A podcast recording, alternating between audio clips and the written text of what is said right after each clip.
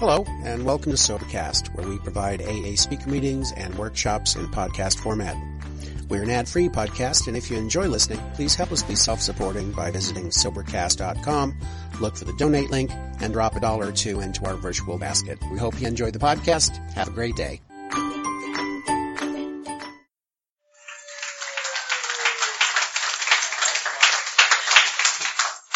Hold on a second.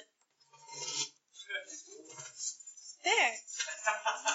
Okay, I'm Allison, and I'm a grateful recovering alcoholic. This booth is way too high. Okay, so um, I feel I need to stand. So um, I'm from Atlanta, and um, before I get started, there were a couple of things that they told me that were important things for me to remember when I do this. And uh, there are like four. One was my sobriety date. Uh, my sobriety date is uh, January 25th, 2002. So I have a little over 10 years of sobriety. Uh, my home group is the Alpharetta Unity Group. It's in Alpharetta, Georgia. If you're ever in Alpharetta, we meet Monday through Saturday at 12 noon. And it is a bunch of old timers, so be careful when you come in. Um, and then my sponsor. My sponsor is Kathy N and um, my last drink. Those were the things that they told me were the most important things for me to know. And if I didn't know them, then I wasn't sober. So um, I got sober when I was 22. Um, I'm going to be 33 this year, and which is really old. But um, I never, ever, ever, ever thought that I would make it past 16. And so it's truly a miracle for me to be here today. Um, when I came into the rooms, I was um, a junior or a sophomore in college, and I came in because uh, I was dating this guy at the time, and um, he told me it was either him or the booze, and I didn't want to lose him. Ironically, I'm following the singles panel, so we'll get there in a minute. But um, but you know, I, I didn't want to lose him, so I knew what I had to do. And and the last drunk that I had, um, I was in Athens, Georgia. Yes, at the UGA or U, yeah. Um, and so it was like any other weekend. I was doing everything that I had done before, um, drinking till I blacked out, um, making a complete scene. And uh, I remember I woke up in my friend's apartment, and it was really dark.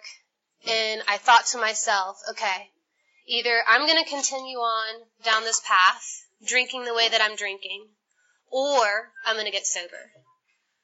And so I knew what I had to do. so I came into AA at 22, and um, I remember the first meeting I went to. But but before I get to that piece, um, I'm going to tell you just a little bit about what it was like, what happened, and what it's like now. Um, I was I grew up with um, people who had whose drinking bothered me. Um, I learned from our sister program, Al-Anon, uh, something that really meant a lot to me. Like, it's not my job to diagnose anybody as an alcoholic, and and thank God nobody ever did that for me. But um, I grew up in a family where people drank, and it bothered me. And um, growing up in my house, I remember the first drink that I ever had. Uh, I was eight years old when I took my first drink. I came home from school, I think I was like in third or fourth grade, and every day I would come home, I'd sit down and watch The Brady Bunch. And if you've never seen The Brady Bunch, you gotta watch it. It's kind of cool show. Um, and I think it was the episode where Marcia got hit by the football and her nose swelled up really big. Yeah, it was that episode. But I loved The Brady Bunch because that was the family I wanted. Like, that was the life I wanted to have. And so I'd sit down and watch The Brady Bunch, and, and on that day, just out of nowhere, I thought, you know what would go really good with this? A glass of scotch.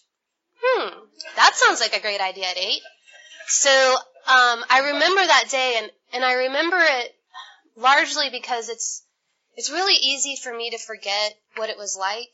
Um, because I always wanted to not be an alcoholic. I mean, I didn't think when I was eight years old, I know what I want to be when I grow up. I want to stand in front of a podium and talk to everybody about my alcoholism. I didn't want that. Um, but I remember when I took that first drink and and before that, I was this really like scared, anxious, like shameful filled little girl. And um when I took that drink, all of that went away. And for a period of time, I didn't have to experience that anymore. So it was my solution. So as time went on, um, I was not a daily drinker at nine years old. Sorry, hate to tell you that, but um, I would drink periodically, and, and I started doing drugs when I was nine, and, and I'm not going to go into like specifically what my drug use is about, um, just out of respect for Alcoholics Anonymous, but um, there was some drug use, and nobody showed me. Um, I figured it out. I do believe that I was born with alcoholism. Um, I believe that to the bottom of my heart. So life went on. Um, and what happened during that time, my, my brother went into treatment, and so my family got introduced to, to this concept of alcoholism and addiction. And I got introduced to that. And what I knew was, is that as long as I didn't drink and do drugs like my brother did, then I wouldn't be considered an alcoholic or an addict. And I was really good at this thing that it talks about in the big book too. Um, I had this like real, I was really good at having this double life.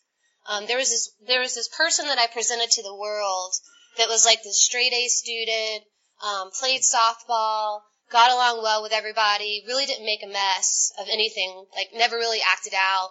But then behind closed doors, you know, I was drinking scotch and doing drugs. Um, so nobody really knew. And by the time I was in seventh grade, my parents um, had gotten divorced, and um, my brother had gotten out of treatment and I was doing drugs or drinking on a daily basis. And my life was completely and totally out of control. But I will tell you, um, at that time, I did not think my life was out of control. See, because if you had parents like I did, then you would do the things that I did. Or if you had a life like I had, you would do the things that I did.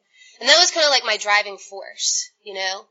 Um, so when I was 13, I got into a fight with my friend and uh, this see and this is like this is so like when i talk about this it's like a whole nother life to me because today like my solution is like in the 12 steps or in the traditions or with my higher power um, but my solutions then were like totally based out of selfishness or um, like you know pride in reverse that self-loathing so when i was 13 my friend got mad at me because i told her boyfriend that she kissed another guy and so my solution was, I know what I'll do. I'll kill myself. That's a great idea. Um, so I tried to kill myself. And I, I wound up in treatment for the first time at 13. So, the cat was out of the bag. Everybody found out that I was doing drugs and I was drinking. And at that time, you know, those empty promises, uh, it was, it was, it just happened a few times. I swear it won't happen again. The only reason I tested positive with all this stuff is because you guys caught me at the wrong time. You know, this isn't like a daily thing. Um, so I really tried to minimize it. But thank God, you know, everything happens for a reason. And um, when I was 13, I went to my first AA meeting. Um, I think one of the very first ones I ever went to was when I was younger. My mom um, asked me to go uh, with my brother because he started going to meetings. And I think uh, being the good Al-Anon that she was, um, she wanted me to go to make sure that he was going to his meetings. So, but I went into this meeting at 13, and I don't know how many 13 year olds you guys know, but if you know any of them, what you know is that um, they don't really have a whole lot of insight. Um, you guys were talking about things like honesty and like open mindedness and like there is like if I'm not the problem, there is no solution how am I, I'm 13 years old. Like I'm just being like any other 13 year old. Um, I had a, I was a little bit entitled, but so I go into this meeting and I'm sitting with people and, and I was what you, what I call a 30 day wonder. I would get 30 days and then I'd go back out and I'd get 30 days and I'd go back out. And, and I know now why that happened, but then I didn't know. And I would sit in meetings and I would cry and I would ask you guys, please, please just help me. Please just make this go away. And you guys would be really, really patient with me. And, um, but I never changed. You know, I, I heard this speaker once and he, he said something that was really, really profound. And he said, you know, like at the end of the meeting, everybody says, keep coming back. It works if you work it. He said the one part that they forget to say is, um, and change everything. And I didn't get that. See, I thought that what needed to change was everything outside of me. It's like if you change my parents, if you change my family, if you change my school life, if you change all of this, then I wouldn't have to do the things I did. Um, I did not get that it was because I had the disease of alcoholism. So I got a sponsor somehow. And I got this sponsor, and we're, I still talk to her today, and she's an awesome lady, and, and she's a, what we call a big book thumper. Um, I don't call it that anymore, but she was really into the book. And so, in this meeting that we go to, or that's in Atlanta, um, it's two rooms, and we went into the small room and we sat down, and she sat across from me, and and and we were talking, and she said, "Now open up your book." So I open up my book, and you know, like the first page is blank, and she goes, "This is what you know about staying sober." And I'm like, "Yeah, I know that." so are you going to help me? And uh, she asked me something that was really, really important. And she said, "Are you willing to go to any lengths to stay sober?" And I said, "Well, what does that mean?" And she said, "Well, you know how like you'll ride your bike like 20, 30 miles across town to get drunk or high?" Yeah. Well, would you do that to stay sober? Well, I don't know.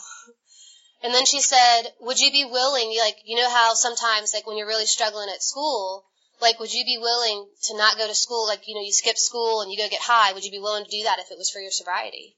And I'm like, well, maybe. Um, and so that's how it went. Um, you know, I wasn't really willing at that point. I wasn't really willing to change.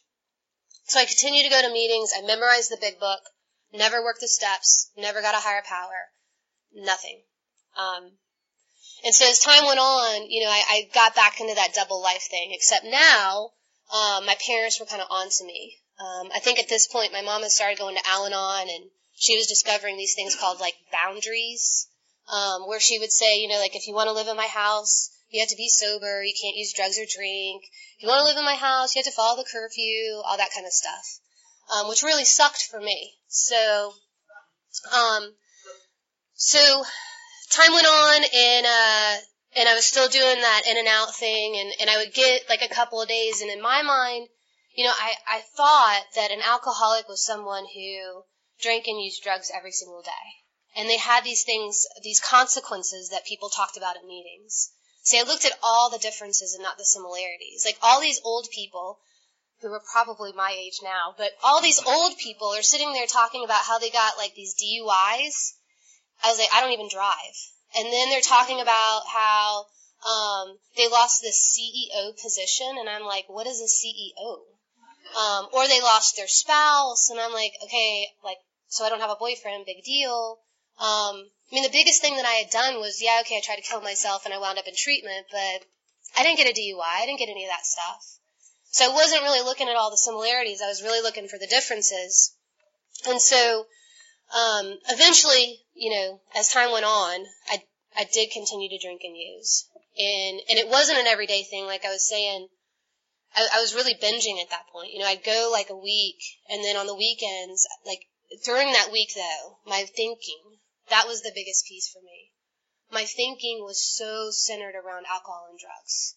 It consumed me. I planned it. I saved money. Um, my thought was, okay, I can make it to Friday because on Friday I know this is going to happen. And I would just, I would just go out. Um, and a lot of times I would leave.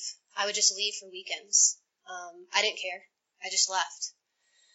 Uh, so when I was 14, I was, you know, in high school and, uh, and um, just totally out of control. And um, I got expelled from school or suspended or something. Surprise, surprise, because I was fighting. Surprise, surprise. I mean, who doesn't do that when they're drinking and using and they're like totally out of control? Um, but again, I didn't think I had a problem. And so I was hanging out with one of my friends, and I was totally fine with being suspended from school because it like totally fit because that meant that um, I could do whatever I wanted all day long while my mom, my mom was at work.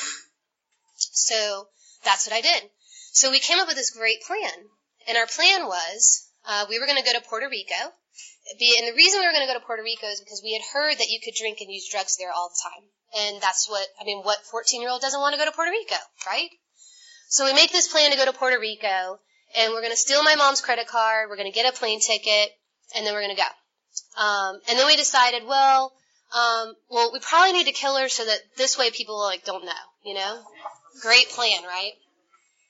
Okay. So, um, so that night I stole my mom's credit card and, um,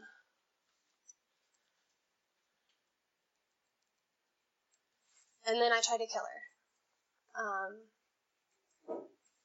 I hit her in the head four times with a hammer and then I tried to suffocate her to death. I share this with you today um, because for a long time I carried a lot of shame about that. Those are the lengths that I was willing to go to to drink and use. I didn't care who you were, but I would do whatever it take and I would take whatever it took to make sure that I could stay drunk or high. You know, when I got sober, they told me that um, there were going to be a lot of things that I would have to share with my sponsor. And that was the one thing that I didn't want to share. Because if you knew who I really was, then you wouldn't like me. And after this happened when I was 14, I thought I was crazy. I thought that what needed to happen was they just needed to lock me up and throw away the key. But the doctors kept on saying, no, no, no. You're an alcoholic. no, no, no, no, no. I'm crazy. I've got some kind of disease, like psychotic disorder or something. So that night, my mom took me to treatment, and um, it was really, really tough. See, because for a long time, I always said, you know, as long as I don't do the things that my brother did, that I wouldn't be an alcoholic. There were these, like, you know, like yet things. And uh, my family at this point was totally and completely disgusted with me. See, I was I was the one that really had the problem now. And um I got back I got into treatment, I started going to meetings. My mom let me come back home and um and and things were okay. Um but nothing changed. You know, I, I would go to meetings and I would like hear the steps and I would share and I would be in all this pain, but I never, I never, like, I never changed. Um, I never found a higher power, nothing. And so, of course, as time goes on, I think I had like, I think the most I ever got at that time was like six months of sobriety. And, um, I did what I always did. One night I went out and, um, I was doing that whole double life thing again. And one night I went out and my mom caught me and she said, you know, the way it works here now is you can't be in my house if you're not sober. And so I said, all right, fine. And so I lived on the streets for a year and a half. Um,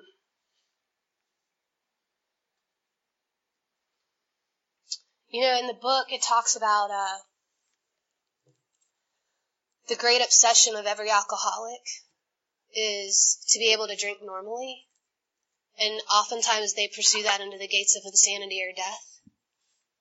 I pursued it into insanity. Um, being 14 years old and living on the streets, I mean, I can remember, um, you know, waking up in parks with vomit frozen to the ground, my face frozen to the ground, and I would just get up and do the same thing again and again. And I didn't think that I had a problem. I thought that every 14 year old did this. I don't know any 14 year olds who do that. So, uh, eventually, you know, it got to the point where I was, I was sick and tired. I was sick and tired of waking up and doing the same thing over and over. I was sick and tired of waking up. I couldn't look at myself in the mirror. I wasn't taking showers. I wasn't taking care of myself. Drugs and alcohol were my life. They were the blood that like flowed through me. I mean, that's how I survived. And so, um, I didn't call my mom. I called my dad because I knew I couldn't go to my mom's because, you know, she was on this, she was on the Al-Anon thing now. So I call my dad. My dad says, sure, you can come back home. So I go to live with my dad. Well, what I didn't know is that my mom had been talking to my dad, and so my dad was in this whole boundary thing. So he says, yes, you can come live with me, but you have to see this therapist and you have to submit to drug screens. God, seriously? It's not a problem. It's not a big deal. Um, I can, I can just do it occasionally. Well, the agreement was no drinking or using. And so I came back and I lived with my dad. I was going to meetings, but I didn't have a sponsor. Um, and so, surprise, surprise, I use. And uh, what the agreement was is if I tested positive on a drug screen, I'd have to go to treatment. So I went to treatment for 14 and a half months. Um, yeah, and an all girls treatment center too. Yay! so I was I was like 15 or so, and um, I'm in treatment, and it's all girls, and I'm there, and uh, you know, like the panel was talking about this whole like being alone thing. Um, that scared the crap out of me. And when I was in treatment, I was alone. There were no drugs, there were no guys, there was no alcohol, it was me. And I did not like myself. So uh, I stayed there and and you know I know that that happened because if it hadn't happened, um, I know that I wouldn't be here right now. I know that I'd be dead. Um, so I, I learned all this stuff in treatment, and they asked us, you know, to go to meetings. They asked us to get a sponsor. Um, we had to do all this stuff, and and so I, I did all that. And um, I, I moved back in with my dad after I got out of treatment. I was um, a junior in high school because when I was drinking, I had dropped out of school. Um, I I don't know. I couldn't go to school when I was living on the streets, so I dropped out of school and I I went back to school. I was a junior in high school, and uh, it was tough it was tough being like 17, almost 18 years old, sober in high school. Uh, I mean, looking and watching these people like drink and use, and I was like, why can't I do that? You know, why why can't I just like do it once? I mean, and still today, put me in a room with a bunch of people that are drunk, like I don't want that. But put me in a room with people that are sipping on a glass of wine, that's what I want. You know, I want to be able to control it. And so like that obsession was still there. So I, I continued to go to meetings and I stayed sober. I think maybe like um, seven or eight months after that. I, I can't really remember. And um, and and within um, that time, I mean, the thing that happened and nothing changed. You know, I was still hanging out with the same people, still thinking, well, I can go to parties and be okay. You know, um, I can go and TP somebody's house and not have to worry about it. My sponsor told me I needed to put it on my four step and I need to make amends. And I'm like, no way! I'm not telling somebody I TP'd their house. Um, it was just, it was hard to try to figure out, like, how do you be a sober person, like, recovering with dignity and grace and go to high school? Like, how does that, how do you do that? Um, and so I went back to drinking. Within, like, the first couple of months, I got a DUI. Um, but yet again, I didn't have a problem. See, because I wasn't drinking every day. Um, I really, really thought that alcoholism was about the consequences. I did not get that it wasn't about the consequences. It was what it, it was about what happened once I took that drink. Um, I had an allergy to alcohol. So time went on, and, and of course, you know, there was a progression. I mean, my within like a couple of months, I was drinking daily. Um, I was hiding alcohol. Like I wouldn't go and hang out with friends unless I knew there was going to be drinking going on there. Uh, and I had like these crazy things going on too, where it was like, um, uh, I would dig holes. Like I, I went to college and, uh, I thought that people were trying to take my alcohol. And so I would dig holes outside of my college dorm and hide my alcohol because I thought people were going to take it. Um, I remember one of my friends caught me and she's like, why are you doing this? And I said, because you guys are going to know where my alcohol is. And she's like, well, who cares? And I'm like, well, you guys are going to take it. And she's like, we're not going to take your alcohol. And she's like, well, where did you hide it? And I'm like, I have no idea. I don't remember. So it was bad. I mean, like, you know you have a problem when you're digging holes to hide your alcohol. I mean, um, but again, like all these like abnormalities became normal to me. Like I started to normalize all of this stuff, and uh, and it got it got really bad. Um, but I met a guy. Yeah.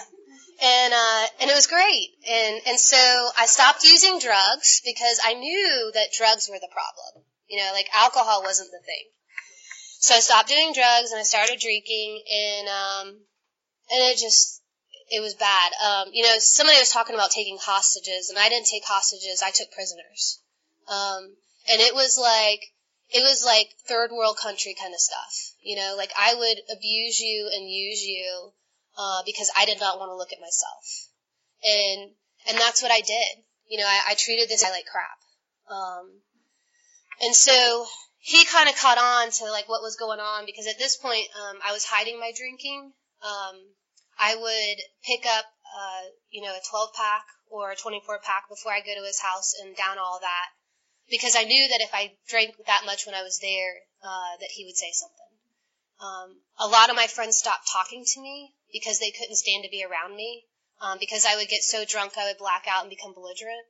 Um, and so I lost a lot of friends. So uh, here we are the weekend that was my last drunk, and uh, waking up that morning.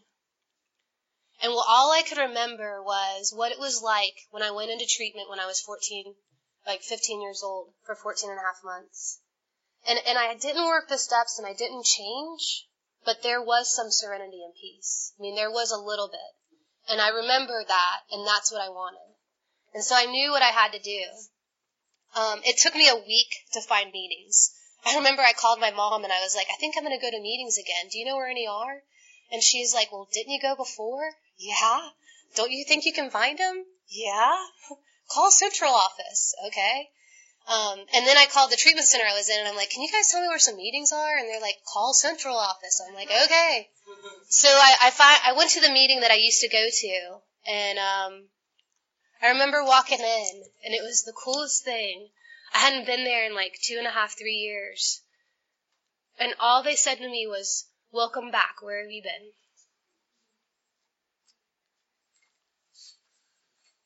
So I sat down and, uh, this guy told his story and the aisle was so long. I mean, it was like, it must have been a hundred feet long. And they asked if anybody wanted um, to pick up a white chip, if anybody had a desire to stay sober for today. And so I picked up a white chip. And um, I started my journey. And, uh, you know, a lot has changed since that time. Uh, when I came in, I wore a baseball cap and uh, I wore it down over my head, and I wore overalls all the time, and I never showered, and I never brushed my teeth, and uh, I didn't have any relationships, and I hated myself.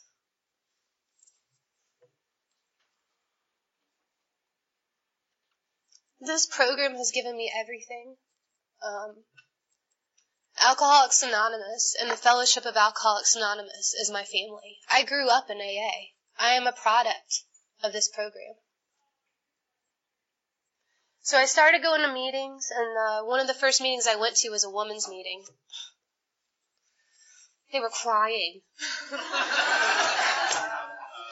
and they were hugging, and they were like talking about feelings. And I'm like, oh, I am not like them.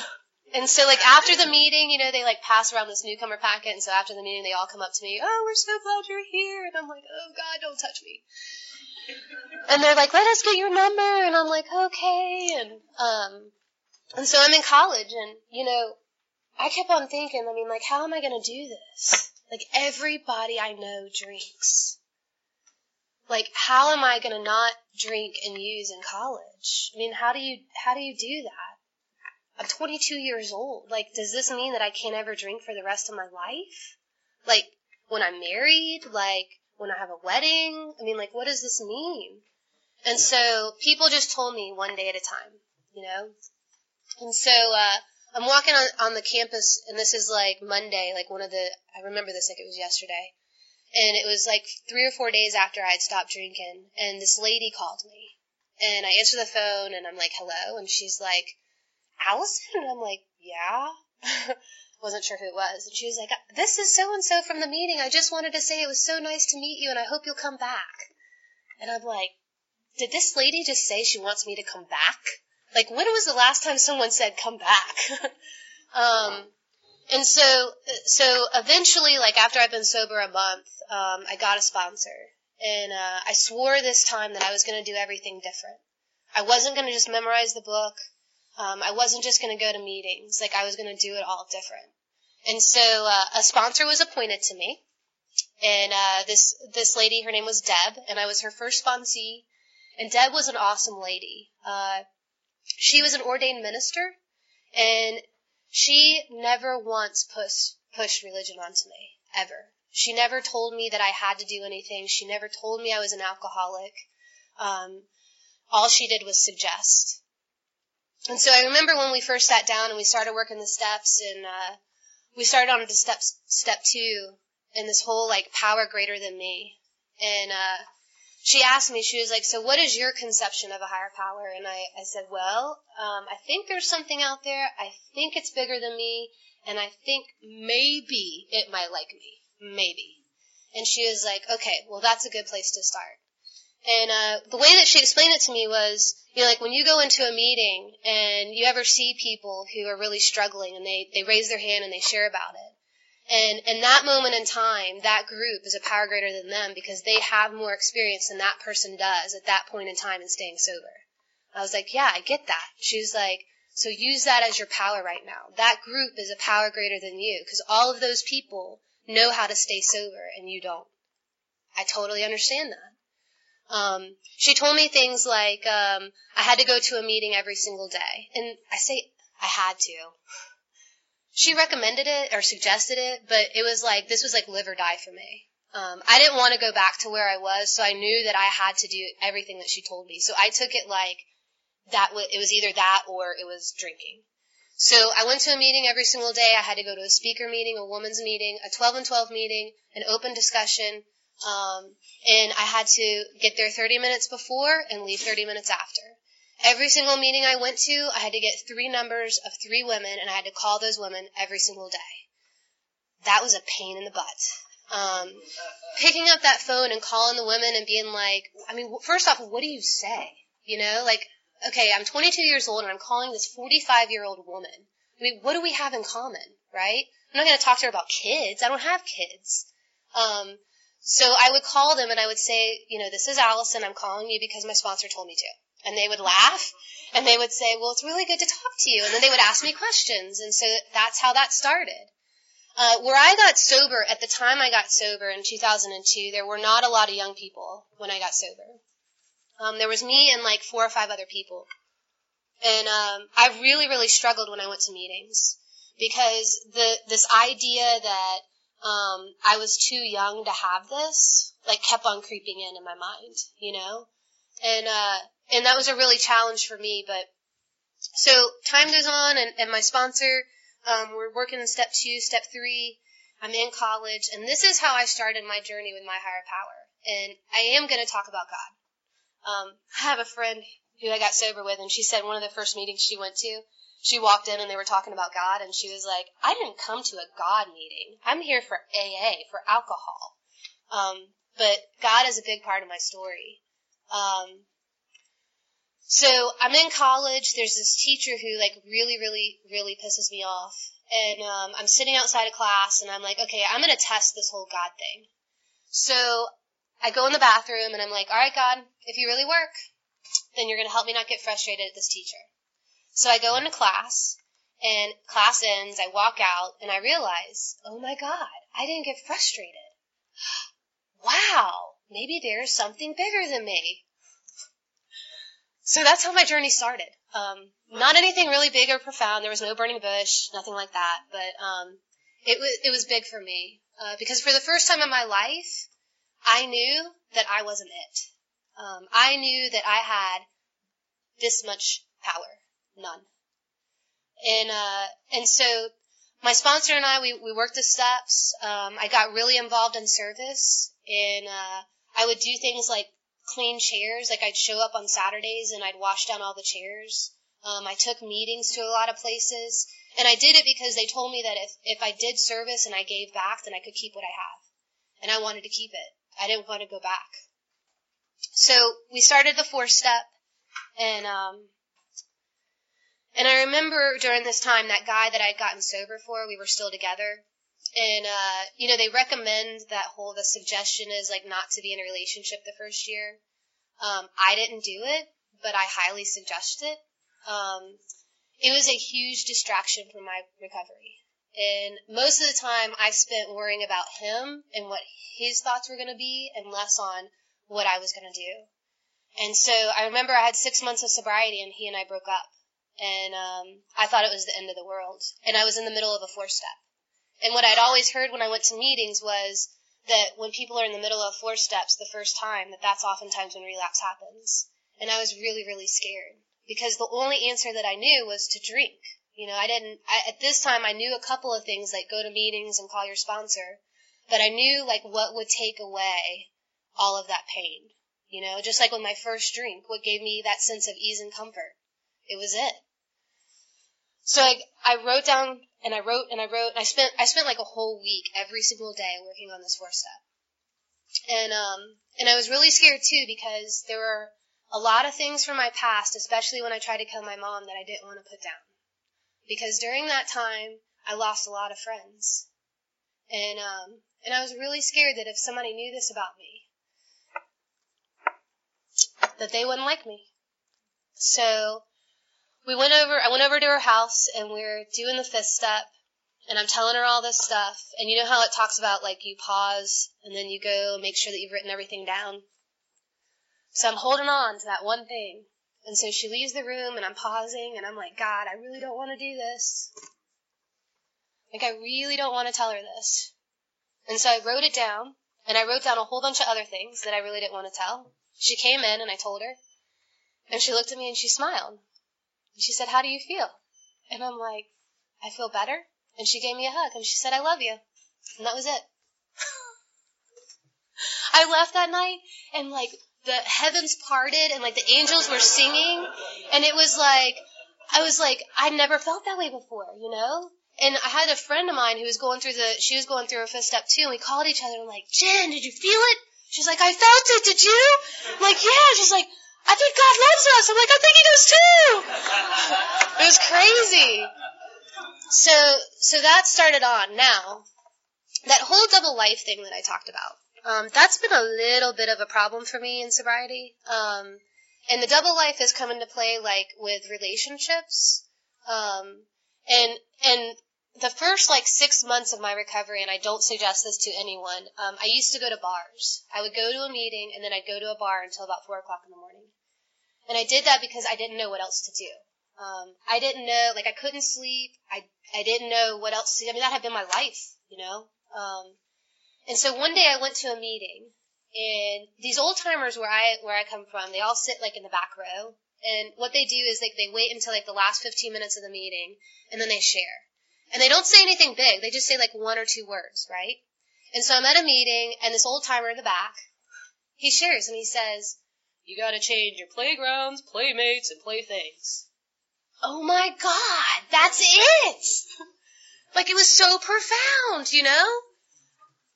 so I quit going to bars. um, but but the relationship piece. Um, I never worked a program of recovery, at least for the first five years of my sobriety, um, in relationships. That was kind of like off the table. Um, and really not because of any reason except that I just, I didn't realize it. Um, you know, like, you know what you know when God reveals it, and God doesn't reveal everything at one time, and thank God. My higher power doesn't, because if he did, I don't know if I'd be sober today. Um, so I had about nine or ten months of sobriety, and um, I met a guy, AA girl, met AA boy on AA campus, and we were in love. We were so in love that like after one month of dating, we decided, let's get married. Makes perfect sense. so, not only did we did not only did we decide that, but I got rid of my sponsor and I stopped working steps because that makes perfect sense, right? Totally. I got this. Um, that is like major problem thinking with me. So, so this goes on. We end up moving in together, and um, and at this point in time, you know, like it was it was really good to be in a relationship with someone who like got it honestly. You know, I'd never been in a healthy relationship before. And, um, this guy I thought got it. So, uh, so within a six month time period, I graduated from college. We moved. Um, I started a new job. Um, he started a new job. Um, I think that's it. It was crazy. It was like a whirlwind. It was so insane. I did manage to find a sponsor during this time. I wasn't willing to work the steps. And she said, well, if you're not willing to work the steps, then you have to at least go to women's meetings. And the reason you have to go to women's meetings is because you have to learn how to be a sober wife. And if you can't learn that from meetings, then something needs to change. So I was at least willing to do that. So we moved to Macon, Georgia. And um, when we moved to Macon, I made a commitment to myself that I was going to get back into the program. And so I go to a meeting, and if you've never moved in sobriety, um, it is challenging. It's like being a newcomer all over again. Um, and you got to go back to basics. Well, I had to go back to basics. So I go to this meeting and like I get phone numbers from women. I'm at a women's meeting. And I'm sitting there, I'm at my job one day, it's lunchtime, and I do what I know that I have to do. So I call these numbers, right? There's like 30 numbers. I go through the list two times. Nobody picks up. And I'm like, this is ridiculous. Why am I doing this? So, uh, eventually I go through the numbers again and this lady picks up and her name's Barbara. And she's like this 65 year old country woman. And she's like, hey! And I'm like, hey! She's like, I'm like, do you know who this is? It's Allison from Atlanta. She's like, I thought you'd never call. I'll be your sponsor. And I'm like, I didn't ask you. so that's how I got Barbara as my sponsor. And, um, and Barbara was an amazing woman. She was that lady who, she went to the same meetings every week, sat in the same chair every meeting. Everybody knew her. She was like a pillar, you know? She worked the program. And so we got into the book. And we would meet every Tuesday and we would go through the book. And when I moved to Macon, I learned something about sobriety. Um, see, the people that were in Macon at the meetings that I went to, they came in off the streets. Um, they didn't have jobs to lose, and they were staying sober on the streets. I taught a lady how to read the big book because she didn't know how to read. You know, like these were people that were willing. It made me really, really grateful for the life that I had because my life wasn't like that, you know? And these people had nothing and they were willing to do whatever it took to stay sober. Talk about willingness. And so Barbara and I started going through the steps again. And um and we got to step four. And so I'm writing everything down. I'm being like this good little student. And so I'm writing everything down and, and I'm really, really excited. I've got like these two huge notebooks, like 500 pages each, right? Front and back. Totally ready. So I go down, I sit in front of her. We go through the fifth step. I read everything and she goes, honey, you're still blaming. Rip it up and do it again. And I'm like, excuse me? like, I just spent two weeks on this. Like, I gotta rip it up? But what I learned was, is that it wasn't everybody else anymore. You know, the reason that I drank the way that I drank was not because my parents were the way that they were. And the reason that I treated the, the way I treated people the way I treated them was not because of the way they treated me. It was because of my character defects. Like when I got sober and I took the alcohol and drugs away, they were still me. I was the problem. You know, again, God doesn't reveal to us until we're ready. And I was ready. And so we set off on this vigorous course of action. And um, I remember we started looking at character defects. And um, it was really, really challenging for me. I mean, at this point, I'm like 23 years old, you know, 23, 24, and I'm still really young. And, uh, and I'm married. And so, you know, like, how does all this work? How do you be a wife and be sober? And so I'm going to meetings and, uh, and we sit down again and, uh, I'm getting ready to do, uh, the eighth and ninth step. And so I make my list of people and I think, ah, I'm safe. All these people live up in Alpharetta. I'm in Macon. I don't ever have to go back there if I don't want to. I don't, I, I don't say that I work the program perfectly. It's like progress, not perfection, right? So, uh, so that's my mindset. Well, um, that next month, my husband at the time asked for a divorce. And my life became very difficult. Um, I called my sponsor and I didn't know what to do. See, he was in the program, and so she told me that I couldn't go to meetings and I couldn't share about it because I couldn't damage his recovery. And she said, I'm not a marriage counselor and I can't help you. The only thing that can help you is a power greater than yourself. And she said, that's the only thing that will ever be there that's going to save you from taking a drink. And so she gave me a prayer, and my prayer was, Thank you, God, I forgive him. I prayed it, I screamed it, I yelled it, I cussed it every day and every night. And um, I stayed sober. And um, I learned about my relationship with God. See, what I had always done is I had always taken myself and put my character defects onto the problem, and I'd never taken myself and my problems to my higher power. I'd never done that. I'd never trusted my higher power enough to help me with a problem. And so I started to do this. Well, I got divorced, so guess what happens? I moved back to Alpharetta. And like within the first, I don't know, two weeks, I see like every single person that I have to make amends to. Talk about humbling. And um, so I moved back to Alpharetta, and um, at this point, I've got like two and a half, three years of sobriety, and um, I'm not really sure what I'm gonna do. Still not working my recovery on guys. And uh, Barbara and I decided that when I moved, that uh, I could keep her as my sponsor as long as I was willing and committed uh, to calling her and going down and seeing her. So I would see her two times a month. I would write her. Uh, yeah, write. She told me I had to write her every day. So I wrote her. Um, and I called her every day at nine o'clock. And, uh, and I went to meetings and I got a home group. I got involved in service. Um, I became the secretary or the literature person. I don't remember. And, um, I made a decision that I wanted to go back, uh, to school. So I started going to graduate school. And, um, I don't know how many people have been like sober going to school, um, but it's kind of difficult, and uh, you know it's really hard to make sobriety like a priority. And Barbara was really really old school, so we would get into these conversations because she's like, you know, meeting makers make it, and you got to go to a meeting every day. And I'm like, Barbara, I'm like in school like full time. I'm doing an internship 25 hours a week, and I'm working full time. How am I going to do this? Um, and at that point in time, I got really angry at AA too. Um, I didn't like the people in the rooms. I judged people a lot. I still came around, um, but I was still pretty sick. And, uh, and so I, I'm doing all this and, uh, I end up in a relationship. And, um, this guy is not in the program. He, uh, drinks and smokes pot. And I'm thinking, it's not really that big of a deal. I can be with somebody like that. So New Year's Eve, I've got five years of sobriety, um, and I'm standing there, and I'm holding two beers in my hand, and I think, did I really get sober for this?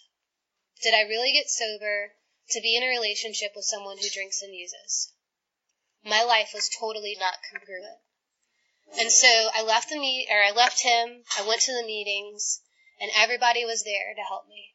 Nobody judged me, and they just said, are you ready to work your recovery and relationships?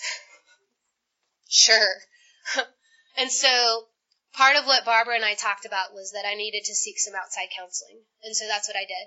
And um, I worked the 12 steps on relationships, but I also sought counseling for that as well because there were things that I needed to work through um, that I couldn't work through just working the 12 steps. And so I started on that journey and things started to change. Um, I'm going to cry again. So, in June of um, 2009, Barbara passed away.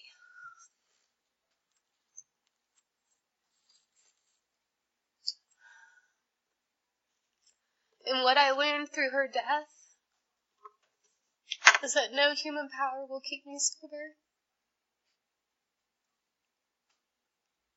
Sorry, guys, I miss her so much. You know, I called her every day at 9 o'clock. And whenever I had a problem, guess who I called? My sponsor, right? She was the only person in my recovery that knew everything about me. She taught me how to be a woman recovering with dignity and grace. Thanks. this is why I love AA.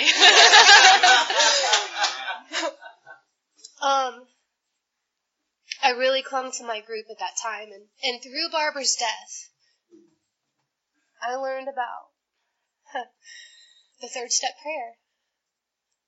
Um, that was her favorite, favorite prayer. And, uh, I learned about my relationship with God. And so I clung to my group and I clung to the old timers. And they just told me to keep on coming back. And eventually I found a new sponsor, Kathy. And I love her to death. She's not Barbara, but I love her to death. And um and what I know is that she's not going to keep me sober. What I have to do is I have to work the 12 steps of Alcoholics Anonymous and I have to develop that relationship with my higher power. It doesn't stop. You know, when my sponsor died, I thought about drinking more than I ever had in my life. And the only thing that kept me from not drinking was God. I hit my knees every single day. So through that, I finished graduate school, and um, the really really cool thing was that doctor when I was uh, 13 that my dad or 14 that my dad was talking to that was doing drug screens. Um, I got a job with him. I went to graduate school and I became a licensed professional counselor. And um, I went to work in a alcohol and drug treatment center with adolescents and young adults. And I finally got to do what I wanted to do. And um, all because of sobriety, you know? Um, as a result of staying sober, I've developed a relationship with God. Um, I've de- developed a relationship with people. I've developed a relationship with my family. I mean, my mom's here with me today, you know? Um, that never would have happened if I hadn't gotten sober and I hadn't worked the 12 steps. I'm super, super involved in service. Um, and I'm super, super involved in sponsorship. And I do that because I want AA to go on. AA doesn't need me, but I need it. And, uh, you know, this program saved my ass in so many situations. So, uh, so as time goes on and I start working on myself and I start looking at my character defects and I start looking at uh, relationships um, and I start understanding about what my motives and my intentions are with guys, um, things start to change. And you know, I I'm big on like I can work a program when everything's going good, but when the crap hits the fan, it's a totally another story, you know? And so, uh, so what ended up happening is, um, I ended up meeting this guy and, uh, he's not in the program. Um, but, uh, he's a healthy uh, person and he teaches me how to be a healthy person. And, uh, we got married in August and, um, it's really, really cool to, uh, work the traditions and work the program in my relationship you know? Um, it's cool that, uh, we can pray together, um, that I can talk to him about the program, um, that he supports sobriety, and that we can talk about our character defects, you know? I mean, when I was in relationships before, no, you never talked about that kind of stuff, you know? Um, it was always the other person or whatever it was. Um, you know, today it's really simple. Um, I wake up, I hit my knees, I ask God to keep me sober today, and I say some prayers for other people. Um, I go to a meeting, I go to work, I have a bank account, um, I have a job, I have a spouse, I have a car, um, and I can look at myself in the mirror. You know, I have me back. Um, and then at the end of the day, I come home, I hit my knees, and I go to bed. Um, I try to keep it really fresh, and so like before I do this, um, I always go to the bathroom and I always hit my knees on the bathroom floor, um, and I do that because you know when I was drinking and I was using, my knees were on the floor all the time, and um, I got to remember where I came from. Just because I have, you know, some time behind me, um, doesn't really mean anything. I'm, I you know, what they said was whoever got, whoever woke up the earliest this morning is the most sober. Um, I woke up at like eight o'clock, Georgia time. So, um, but that doesn't mean anything. So, um, there's one thing that I want to read, and then I'm going to end. And I'm going to read out of the big book. And this is out of um, Bill's story, and this is after Ebby's come and talked to Bill. And I read this because this sums up like what my experience has been in Alcoholics Anonymous. Um, so, it says, my school my schoolmate visited me, and I fully acquainted him with my problems and deficiencies. We made a list of people I had hurt or toward whom I felt resentment. I expressed my entire willingness to approach these individuals, admitting my wrong. Never was I to be critical of them. I was to right all such matters to the utmost of my ability. I was test I was to test my thinking by the new God consciousness within. Common sense would thus become uncommon sense. I was to sit quietly when in doubt asking only for direction and strength to meet my problems as he would have me. Never was I to pray for myself, except as my request bore my usefulness to others. Then only might I expect to receive, but that would be in great measure. My friend promised, when these things were done, I would enter upon a new relationship with my Creator, that I would have the elements of a way of living which answered all my problems. Belief in the power of God, plus enough willingness, honesty, and humility to establish and maintain the new order of things were the essential requirements. Simple but not easy. A price had to be paid. It meant destruction of self-centeredness. I must turn in all things to the Father of light who presides over us all. These were revolutionary and drastic proposals. But, but the moment I fully accepted them, the effect was electric. There was a sense of victory, followed by such a peace and serenity as I had never known.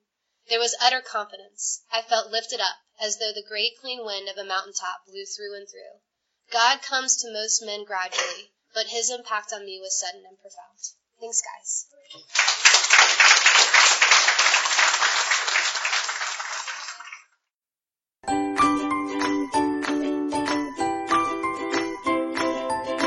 Thanks for listening. I hope you enjoyed the podcast. Sobercast is ad free, and we'd like your help in order to keep it that way. So if you'd like to help us be self supporting by pledging a dollar to a month, visit Sobercast.com and look for the donate links. Thank you very much.